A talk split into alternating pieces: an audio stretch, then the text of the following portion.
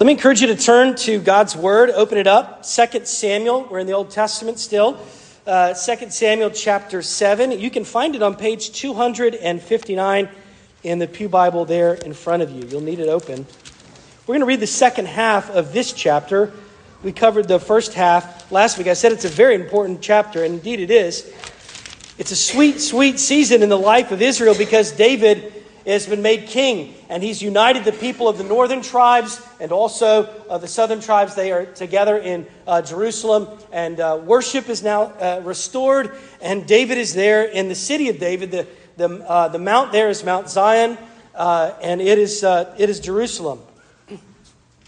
At the center of it, we said last week, is not a, it's not a statue of David like some kings would have been inclined to do. no, it is the tabernacle. At the very center of Mount Zion is the, the tent of meeting or the, the shrine tent where uh, the, the people of God gathered for worship. And that is where we uh, have the Ark of the Covenant. And uh, nevertheless, God, uh, David says, I've got a plan. And uh, I can't believe this, but here I live in this beautiful palace that others have built for me out of cedar. And the Lord and the ark have no place but a tent. And uh, it was an elaborate tent, but he wanted a permanent house. And God said, Well, I, I understand you want to build me a house, David, but uh, that's not the plan at present. He declines the offer uh, because, plus, I mean, you know, that does come into, into, into, uh, into being with his son Solomon. But even Solomon knew uh, and testified very clearly in 1 Kings 8 the heavens, even the highest heavens, cannot contain you, Lord, much less this temple that I have built. So God doesn't dwell in a building, God, God can't be contained in a box. Uh, God is, is, uh, is ever present, the eternal God. But he, he makes a unique manifestation of his presence for the people of God, Israel, in the ark and in the tabernacle.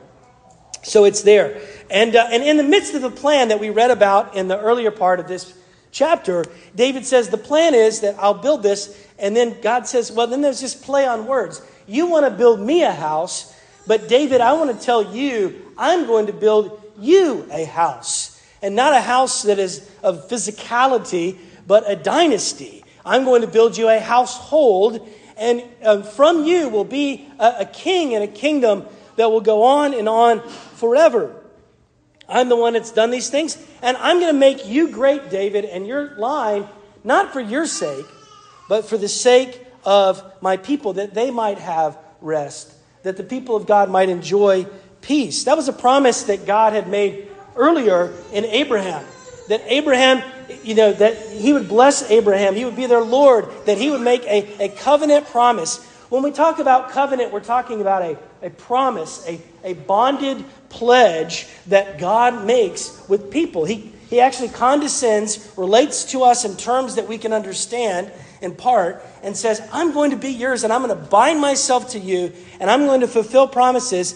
David, you're part of that fulfillment. And David, he's giving him a promise, a covenant here in this chapter, and that promise is going to be forever and for the nations. It is going to be an awesome and beautiful thing. We can't even wrap our heads around it. How do we know that the term eternal is used multiple times in this chapter? That covenant and that promise can't go on. And that line from David cannot be eternal unless one of those line is a God man is eternal, is Jesus, who has conquered death, hell, and the grave through his resurrection and his death.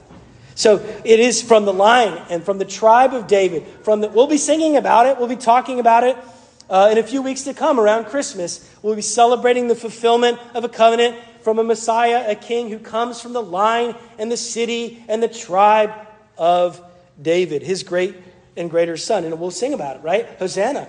Praise be to God in the highest. Angels will sing of it. Shepherds will sing of it. We will sing of it. Children will sing of it. People walking through department stores not knowing anything about it will sing about it.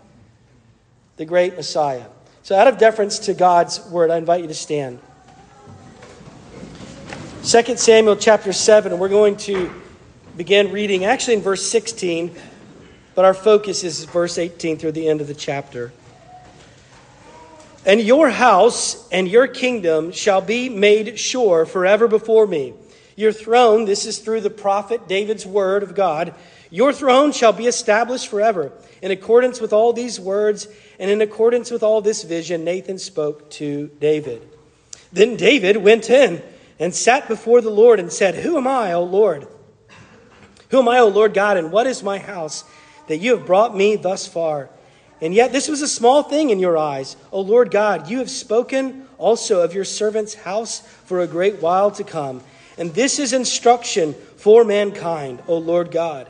And what more can David say to you?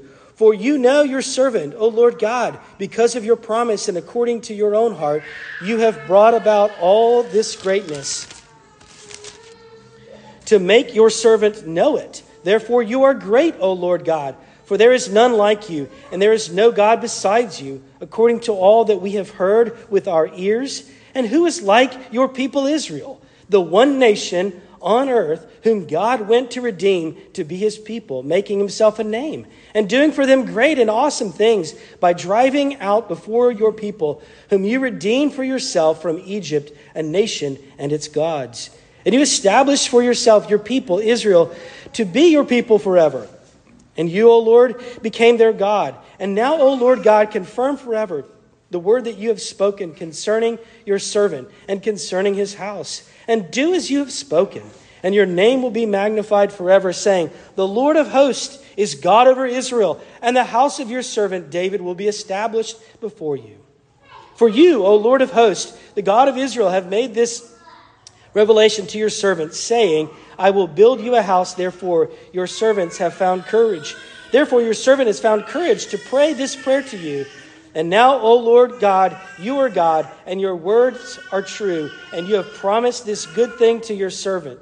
Now, therefore, make it, please, make, make it, please, you to bless the house of your servant, so that you it may continue forever before you. For you, O Lord God, have spoken, and with your blessing shall the house of your servant be blessed forever. This is God's word. You may be seated.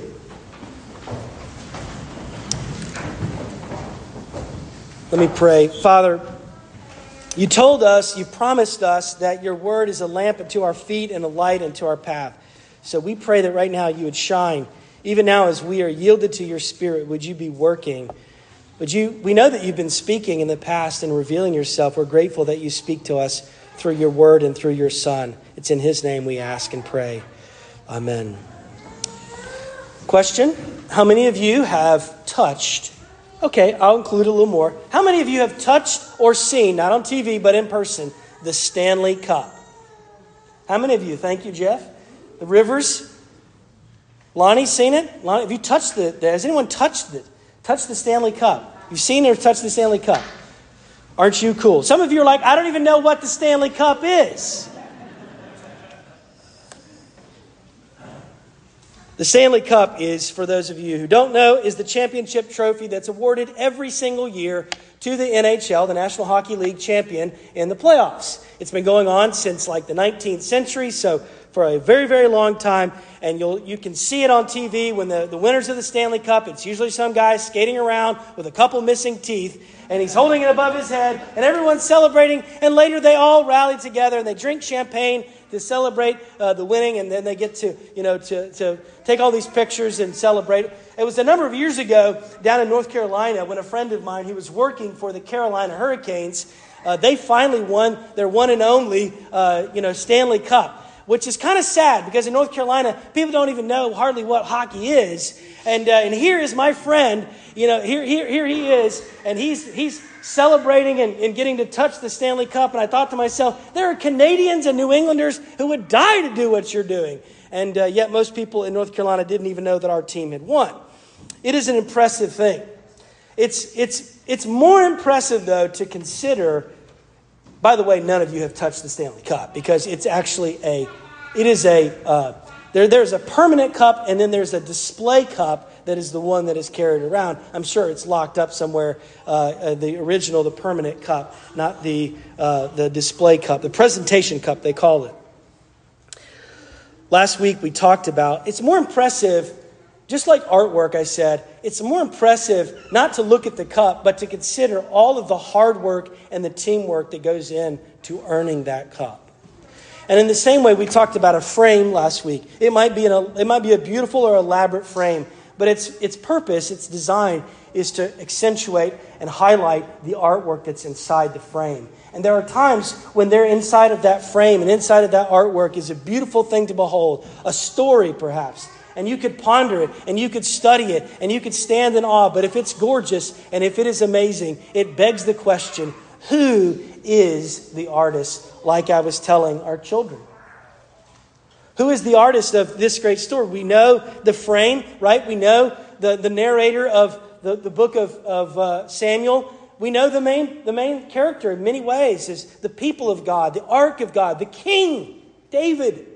But David as well is not the primary thing. David, and all of his triumphs over opposition, the, the people of God getting to enjoy the blessings and the peace and the unity and the victory of God. And yet, the real thing is the artist.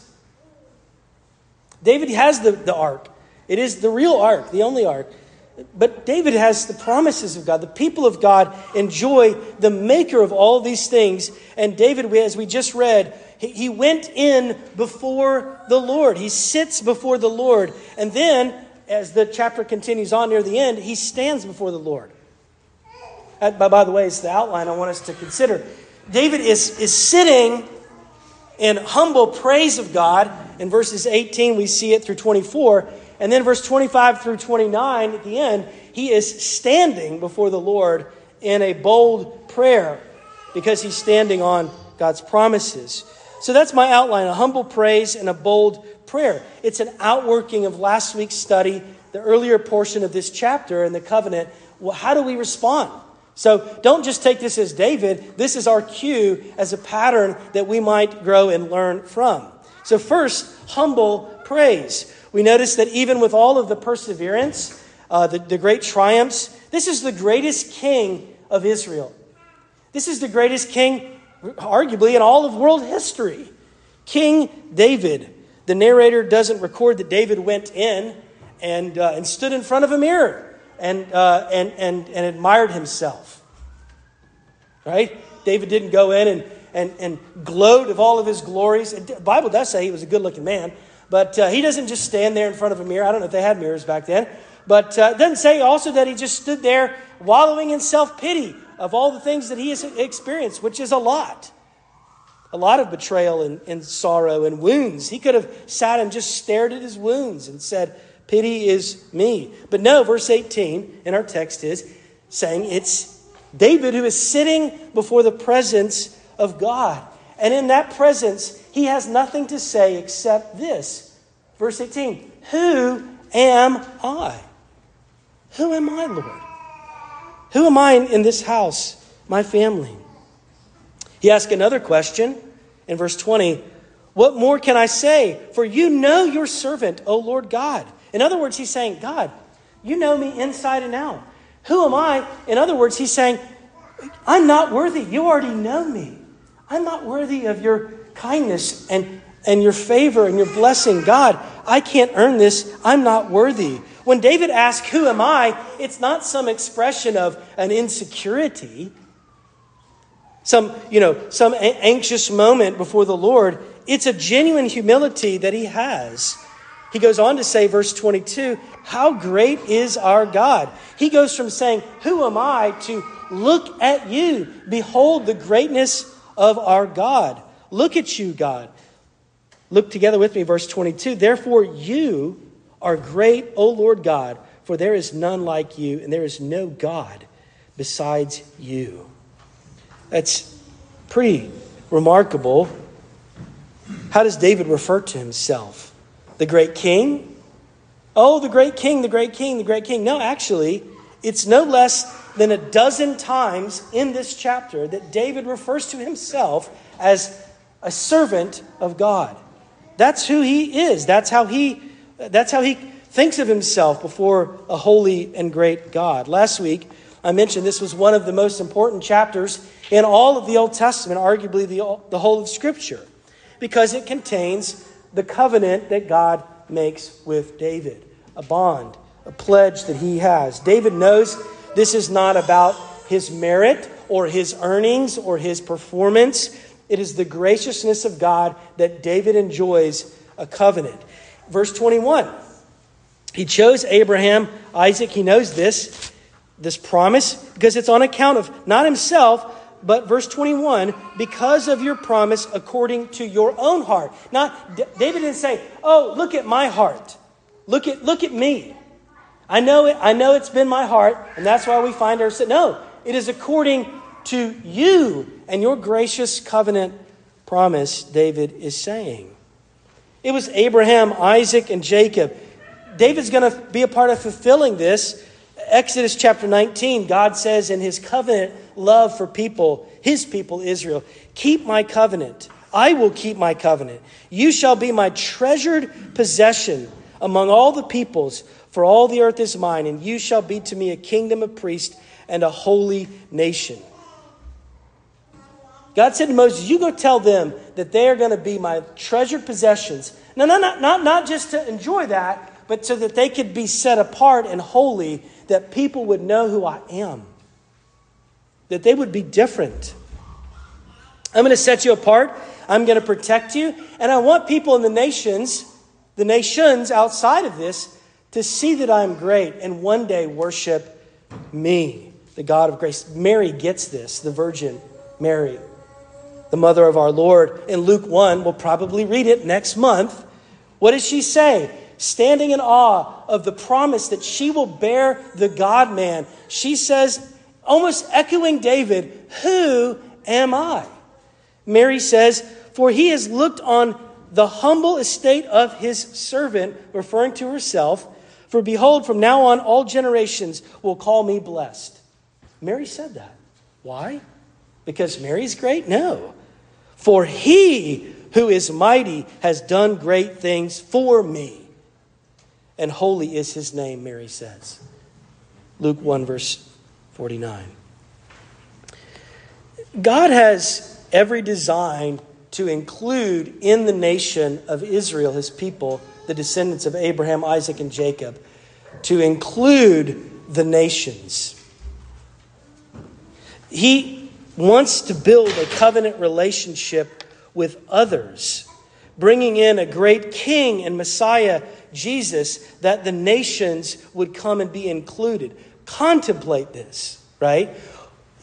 David is here looking back and he's looking forward. He's looking back and he's saying, the, the covenant that you made with Abraham, here am I enjoying the fulfillment of that. But we're looking forward to a greater Messiah a forever king and kingdom that Jesus will be. Friends, Jesus is the fulfillment. Jesus is the tabernacle. Jesus is the temple. Jesus is Israel. We are the new Israel. Let me say that again. We are the new covenant community. We are the new Israel. Amen. Amen. Thanks be to God. He freed his people, we read that just now in verse 23, from the bondage of Egypt. Wonderful. Thanks be to God, and brought them into a promised land. But he has taken us, the people of God, like, like, like King David, looking forward to the promise, and us looking back to the fulfillment who is Jesus. And in Christ, he has, he has redeemed us from the bondage of sin with his precious blood to make us a prized possession. The very basis and nature of the covenant isn't a contract that God would benefit and we might somehow. It is, it is not like that. It is, it is entirely on the, the basis of no merit in us. It is all of His grace that He relates to us. And the terms of the covenant are not temporary, they are eternal. Eight or nine times I counted that He says this is, is eternal or forever. How can that be? How can there be a king who has a forever dynasty unless somewhere along the way, as I said earlier, there is a God man who is that king? Jesus, of course, is the fulfillment. Through his death and resurrection, he is the forever king. We should join, friends, we should join David in sitting in the presence of God in awe. We don't have to say anything. We can be in His creation. We can gather and worship. We can, We can play music. We can, we can sit, meditate on His Word, and then go for, uh, like I enjoy doing, reading His Word, and then walking and just trying to meditate on His greatness. David here is sitting before the Lord, and he is speechless because of who and what, because of who God is and what God has done. But David doesn't remain speechless, and nor should we. And the pattern here, he goes on in these last verses, 25 through 29, to have a bold prayer. Look again with me. Let's read verse 25. And now, O Lord God, confirm forever the word that you have spoken concerning your servant and concerning his house, and do as you have spoken. This is not David uh, reminding a teenager about his chores uh, or her chores. Like you said you were going to do it, now do it. It's you said you were going to do your homework. This is David understanding God's character, and he says, "Lord, you promised this." So do it. Do it. Please do what you have said. I think we need to acknowledge that part of the prayer here, part of the nature of prayer, right there in verse 25, is a response. So, prayer, in other words, prayer is not a, a, a, formulaic thing that we try to put on or to recite in hopes that God would say, Oh, well, now, now I can favor you. Finally, I will shower down the blessings. It's not. It's in response to what is God. Lord, you have done so much. So now, in response, David is saying, Do it. Lord, bless me. Bless your house, my house. It'll be your kingdom. David is saying, Take my family, take my line, and build from it a name for yourself as you said you would do. Please do it. David is standing at present here on the promises of God with an eye towards the future eternal kingdom. He knows this would require a covenant mediator, a Messiah that is coming. David knew there was one coming. And honestly, it's going to be so cool in the new heavens and the new earth. I, I want to, well, even now, just imagine David, King David, who wrote all of, you know, so much of the Psalter, all of these songs. What if he were to come and dwell with us in worship today?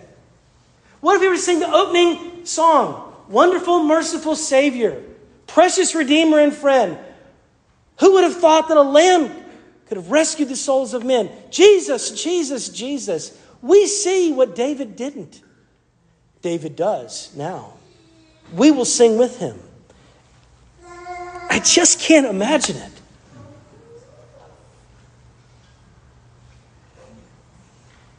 There's a phrase that I skipped over earlier in David's posture.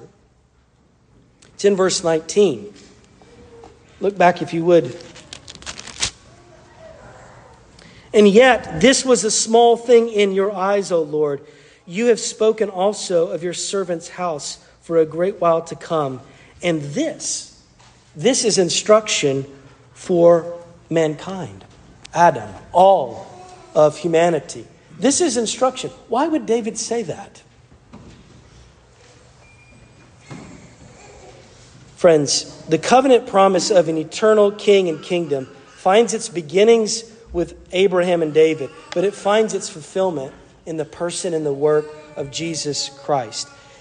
If you're here today, I want to connect us with David, not in some kind of future way, but right now, understanding how this covenant promise is for us, okay? Bear with me. Many of you profess to be followers of Christ. And if you are in Christ, let me tell you that you have this covenant, and the promises are for you and for generations to come. The promise is forever, and the promise is for us. Let's say that together. The promise is forever, and the promise is for us. We're not doing too good on application. Let's try this again. The promise is forever, and the promise is for us.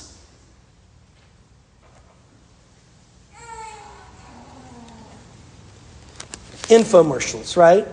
Right? You, you, this is more of a thing in, in my generation as a kid watching TV when there were only like three channels. and there would be an infomercial come on, and they would ha- they would have this this amazing item, right? It's the it's the double diamond blue non-stick frying pan. It's it's amazing, and of course, if you if you call now, you're going to get not one but two double diamond non-stick pans. Oh, but wait, there's more. If you call now, we're going to throw in the super duper spatula.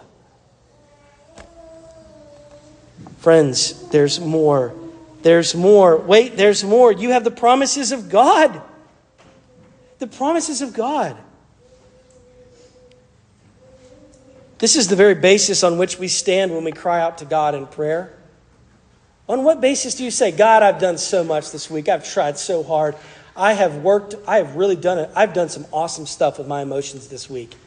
And I've done a lot of good deeds. So I've got, I've got a few things I want to cover with you. You ready? Here's, it's just a small punch list, it's nothing major.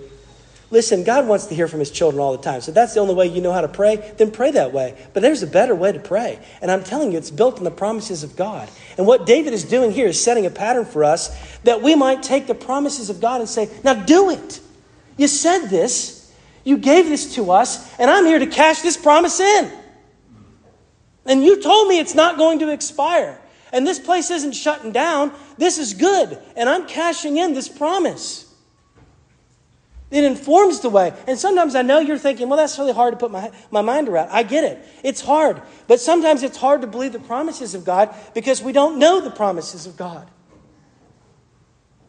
The promises of God for us, which I can say are ours because we know we can go. We can sit with humility, but we can petition and pray like David does here with boldness because we're told by the Apostle Paul in 2 Corinthians 1:20 that all of the promises of God find their fulfillment in Christ. That is why through him we utter our amen and glory to God. How does that affect your prayer life? How does it affect your prayer life? To take the promises of God and pray them back to God. It was an old, I think, 17th century William Gurnall. He has a, a great quote. He says, Prayer is nothing but the promise reversed or God's word formed into an argument and retorted by faith upon God again. I challenge you to learn the promises of God. And here's why because I think it'll change some of how we think and pray. You may not be feeling those emotions. That's okay. You're, you're in good company because David struggles to believe the promises of God. Go read the Psalms and you'll see the struggle. But there are days that when you're standing by faith on the promises of God, this is what it sounds like. I want you to just envision this if you would. Because David knows that that consternation like this can't be true because he's been betrayed he's been lied to he's been disappointed he has been uh, deeply wounded he's been waiting and waiting and waiting and he's been anxious and he has doubted god read the psalms but if you're if you're standing on the promises of God. This is what it sounds like in times of loneliness. You take up the promise of God in Deuteronomy 3:18 when he says, "I will never leave you nor forsake you." God, you said that. So show me today your presence because I am lonely and I am anxious. And then you say to God, in, in your moments of temptation, no temptation has seized me except what is common to man. And you promised that you would provide a way out. You promised that. times of weakness, we say, Lord, 2 Corinthians 12 9, your grace is sufficient, your power is made perfect in weakness. I need your power. You promised your power to me. Help me to see it. Help me to walk in your power. In times of guilt and shame, we cry out, Acts 3:19, repent that your sins might be blotted out that times of refreshing may come from the Lord. In times of grief, we pray Psalm 34 18. You are near to, you promise God, you are near to the brokenhearted and the crushed in spirit. I believe your promise. Help me. So, whether it's sorrow or confusion or whatever it is, there are so many precious promises that we can pray back to God, and that's what David is doing here. Cash it in. The covenant promise is forever, and it's for us. Back to my Stanley Cup analogy. Our, our posture before the Lord Almighty, who alone is great. I read a good quote this week from an Old Testament scholar, Heath Thomas, who says, Listen, we're, we're not, uh, as a people, as, as the new Israel, as the, as the children of God enjoying his promises, we're not role models and we're not glory hogs. You know, we're not, we're not just getting the glory. We are trophies. He writes, works of art that demonstrates God's saving power. No one admires a trophy for having done something great. They recognize that the trophy represents someone great. Our lives are supposed to burn brightly with evidence of God's miraculous greatness. And ironically, the more we steep ourselves in the finished work of Christ, the more we find His Spirit rising up within us. The fire, and get this, this is my favorite part of the quote. He says, The fire to do in the Christian life comes only from being soaked in the fuel of what He has done.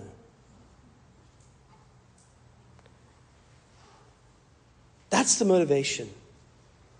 What's the goal? What's the aim?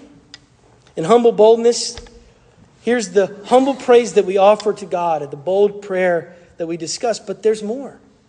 The fuel of what God has done presses us, it drives us when we consider our our Savior, our King, presses us in, into our daily work and our calling. So I don't know whether you're a profound teacher or some exceptional student athlete. Maybe you're an adored leader. Maybe you're the employee of the month at your company.